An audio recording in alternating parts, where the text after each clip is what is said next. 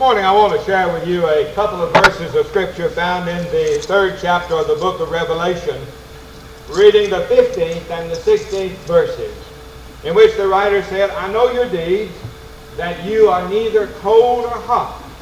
I wish that you were either one or the other. So because you are lukewarm, neither hot or cold, I'm about to spit you out of my mouth. And out of these verses, I lift up these words for your special consideration. As the writer said, because you're lukewarm, that is because you speak out of my mouth. And with these words as a background, I want to make an observation.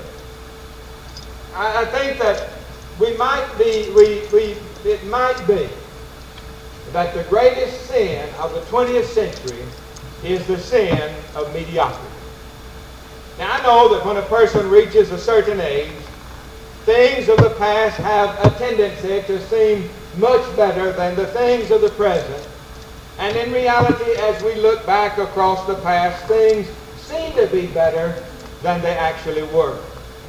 Now realize, of course, that I am dangerously close to that age of life in which I look back over the past and think about how great things used to be and realize that in reality, those things that used to seem so great and so good and so outstanding, perhaps were not really as great and good and outstanding as they seem to be when I look at them in retrospect. And yet, with this thought in mind, it does seem to me that there is an absence of excellence in so many areas of our life. For example, I watch a golf tournament on television, as many of you do. And I watch those golfers as they play uh, several holes of golf, and they tee off, and their drives in the fairway seem to be good, and they get up on the, the green, and they are ready to putt for what seems to be the winning putt of the tournament. And it looks as though a person in a professional state of existence ought to be able to do a little bit better than those of us who are strictly amateurs. And I watch these men as they uh, take the putter in their hand and they aim, and it seems to me that the ball ought to fall into the cup. But for some reason or another, when they putt, the ball goes either to the right or to the left. Not necessarily as far to the right or the left as my putt goes, but it's just as much of a miss uh, as the one that I missed. And as I watch this, I think about some of the, the great golfers of the past.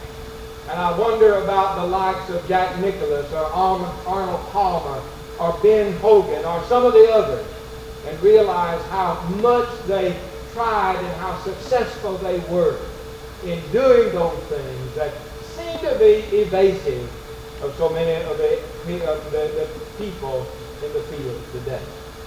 I watch a football game on television professional football. And, and I, I wonder how the outcome of the game is going to be.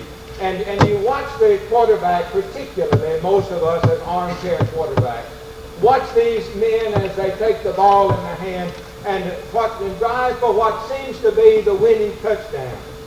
But it doesn't quite score, and the team goes away in defeat. And I can remember the days of Johnny Unitas or Bart Starr and realize so many times what seemed to be a game of certain defeat turns into a game of victory because of the character of the men involved and the ability of those individuals.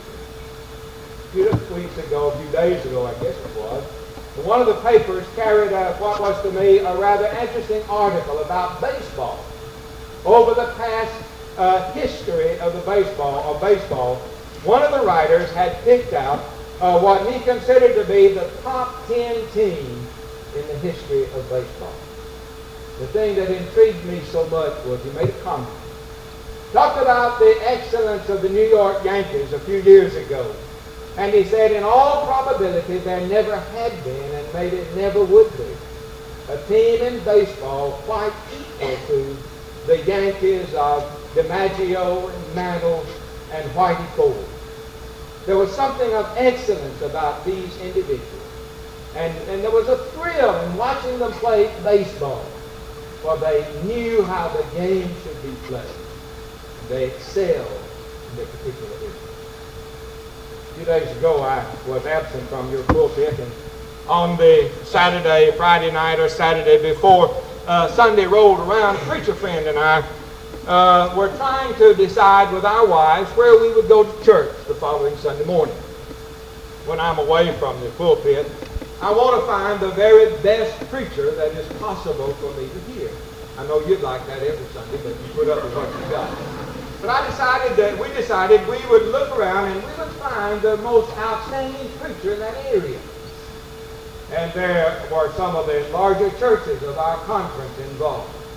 We talked about some of the, the pulpit, some of the preachers that were involved. Where would we go to church? And we looked at some of the uh, larger churches and some of the smaller churches. And whether we were right or not, we finally came to the conclusion that most of the preaching that you individuals have to tolerate today is mediocre. There just doesn't seem to be any of the great pulpit giants uh, that we have known in times past. And I couldn't help but remember just a few years ago, what seems to be a few years ago, I remember when the pulpits of Methodism in the city of Birmingham were dominated by two individuals. Paul Hardin was the pulpiteer at First Methodist Church in Birmingham. Guy McGowan was the pulpiteer in Highlands Church in downtown Birmingham. And every Sunday morning you could depend on these two men sort of towering the heights as far as pulpit ability is concerned. And you never had to wonder uh, whether you would be disappointed in the service that they brought. One more conservative and one more liberal, whatever the desires were. They were the giants of the pulpit in the city of Birmingham as far as Methodism. I wonder uh, where some of the giants of the past have gone. Uh, in so many areas of life, when you look at the world in which we live, there seems to be an absence of excellence in, so many areas of our life. However, the most tragic fact of our day is the decline of excellence in character. The, the moral decline that has taken place in our world ought to be of ultimate and utmost concern to each of us as we face the world of the 20th century. For if there is any one thing we need to lift us out of the mire of mediocrity and set us on the foundation of the future, it is an excellence of character and a moral uh, understanding of life and of the universe and of human nature itself that will lift us above and beyond the state of mediocrity in which we live. And yet, if we're honest with ourselves, do we not have to admit that the average or the norm has become the acceptable standard of conduct and we are satisfied as long as we are not very much worse uh, than the average person with whom we can compare our life and the standard by which they live.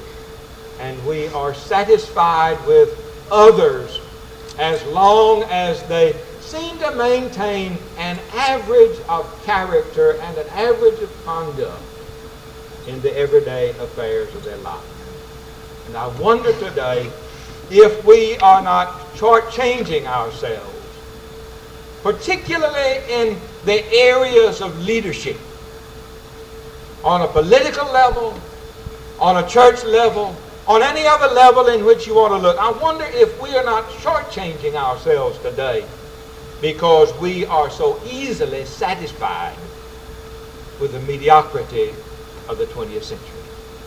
Now, when you look at the words of the risen Christ, which we have chosen for our text today, here in these words of Revelation, the risen Christ speaks his greatest words of condemnation against such an attitude of mediocrity. Someone has said it this way the Bible sheds a veritable floodlight of understanding upon the moral colorlessness of mankind. For the best sinner, it has pity. For the man who fumbles his God given opportunities, it has hope. To the insincere, it speaks with hot anger. But for the man who is morally mediocre, the writer said, the risen Christ, the words of the Bible, have absolutely nothing but contempt. Dr. William Barclay, commenting on the words of our scripture, says it this way Laodicea has the grim distinction of being the only church of which the risen Christ has nothing good to say. As if to remind us that it just may be that the greatest sin of our day, as well as of any age, is the sin of mediocrity. Well, if you accept this as a basic premise, then let me suggest to you this morning there are some ways by which we can escape the world of mediocrity and rise to new heights and accept new challenges and discover new opportunities, not only for ourselves, but we can make some demands through these ideas upon the rest of the world in which we live. Are three things I lift up. The first of these is we can escape a mediocre, a mediocre position when we remember that we are the children of God. I do not know of any one thing which does more for an individual's life than to realize the heritage from which we have come and the endowments that our heritage has brought to us. And when you and I stop to think about the fact that we are the child of God, that we originated in the mind and heart of God, and He has breathed into us, and as a result, we have become a living soul. This within itself provides the foundation upon which the activities of our life are built, and out of which we resolve here and now to be the very best that is possible for us to be. I think that the place where we begin is to realize that we are the children of God. He is our Father. He has given us life. He has breathed into us, and He has endowed us with certain abilities. And it is from Him that we receive that which we use. I suppose as a parent, most of us are faced with uh, a decision or challenge or sometime as to whether or not we are going to be embarrassed by some of the things our children do. I don't know about you, but mine were far from perfect. They, they just never really reached the state of perfection. But I decided one day I never would be embarrassed by my child. I'm ashamed of some of the things they've done. I'm disappointed in some of the things they've done. I, I, I wish that they had done things a little bit different. Here is the place where we are in relationship to God. All God asks of us is that we take that to which we have been entrusted whether it is one talent or two talents or five talents, that we take the investment he has made in us and use it to the very best of our ability. And when we walk the streets of the community in which we live, we can rest assured that our heads are held high because we've done the best we can to live up to the expectations of God. The second place we can escape mediocrity when we link ourselves to something bigger than we ourselves are. As long as we're satisfied simply by keeping up with things as they are, then very little is likely to happen. When we reach an area of life and we're satisfied with it, we say, well, I've done all I can and I, I've enjoyed as much as I can enjoy. We've never been to do that. But as long as we realize there are mountains to climb, there are heights to scale, there are joys to be explored, then we're going to strive for the very thing. That is to simply say,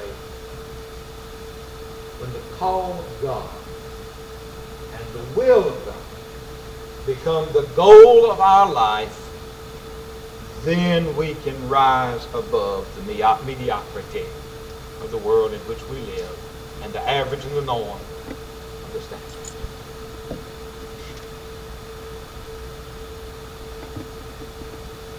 Two days ago, I was reminded of one of the great statesmen of our state. To me, he was. And as the speaker was talking about him, he shared with me some of the the lowly beginnings, humble beginnings, the surroundings from which he had come. A saintly mother, tenant farmer, a tenant farmer for the father. Nothing wrong with being a tenant farmer, but the man was lacking in certain areas of character. And on every Saturday, the, the man said he got drunk every Saturday. And yet, this man worked his way through the law schools and the areas of life and became what I consider to be a statesman. And I intentionally don't call his name because you might disagree But he did rise to the heights of, the, of a statesman as far as I'm concerned. Because he had one goal in mind that was put there by his mother as she trotted him along to Sunday school Sunday after Sunday after Sunday. And instilled in him the need for education and.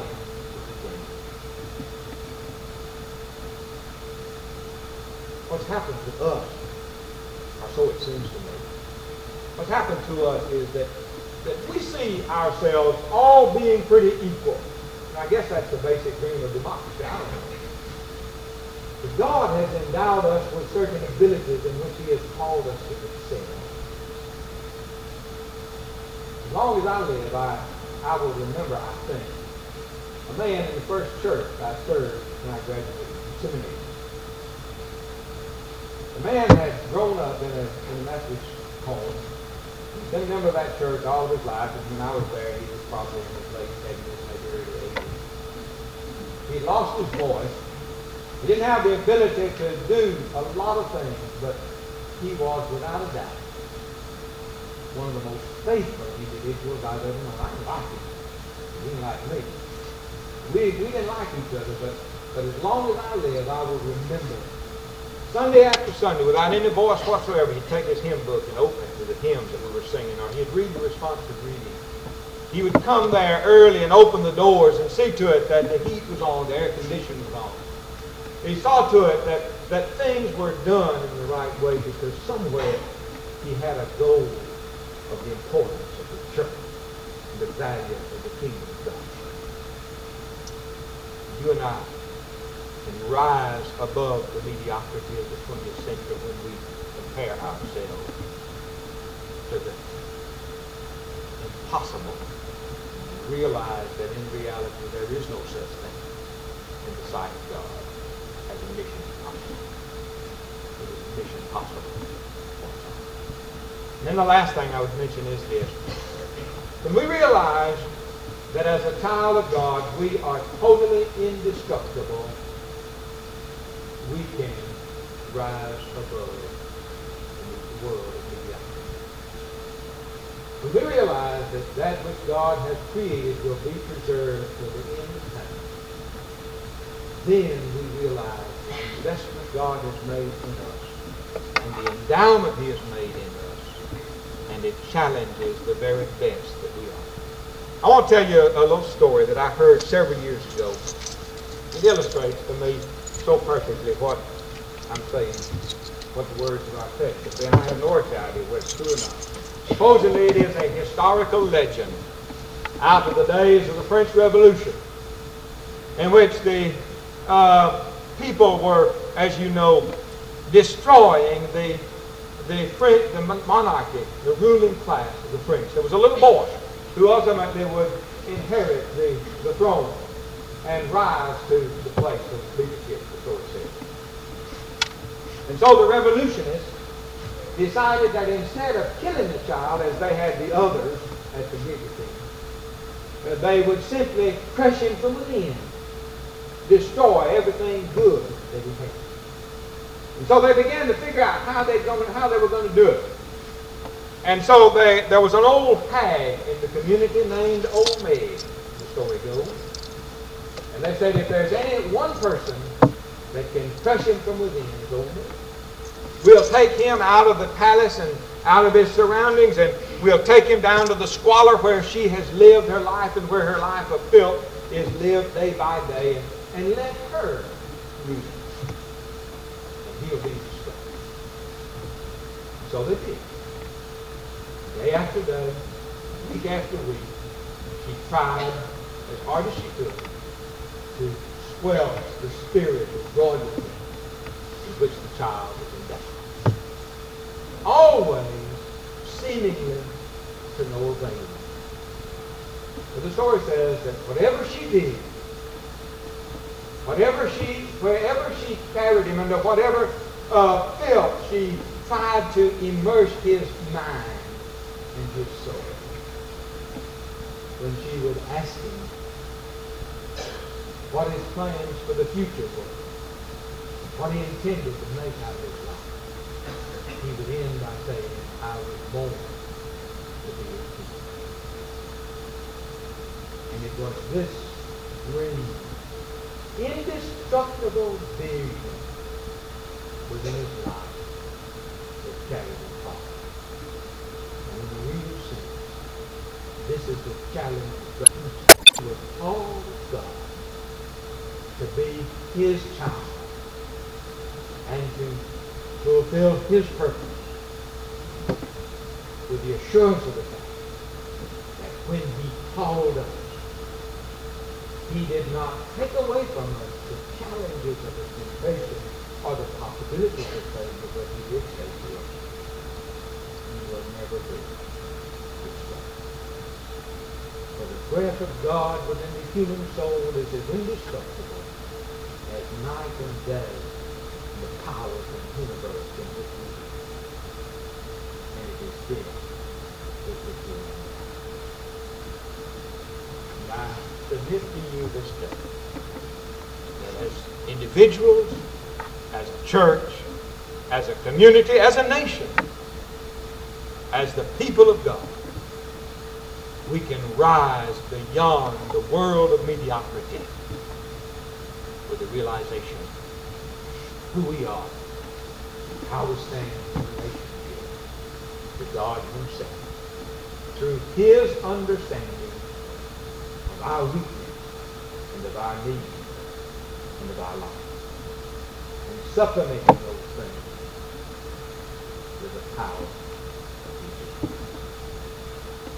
Help us, O oh God, in our own lives from time to time to realize the investment you have made and enable us through your guidance and your direction to live as you would have us. For it is in the name of Christ we pray.